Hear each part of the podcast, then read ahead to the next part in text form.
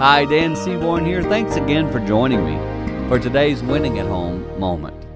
Over the years, I have developed the ability to be quieter. I share that with you through a lot of pain, through a lot of struggle, through a lot of learning.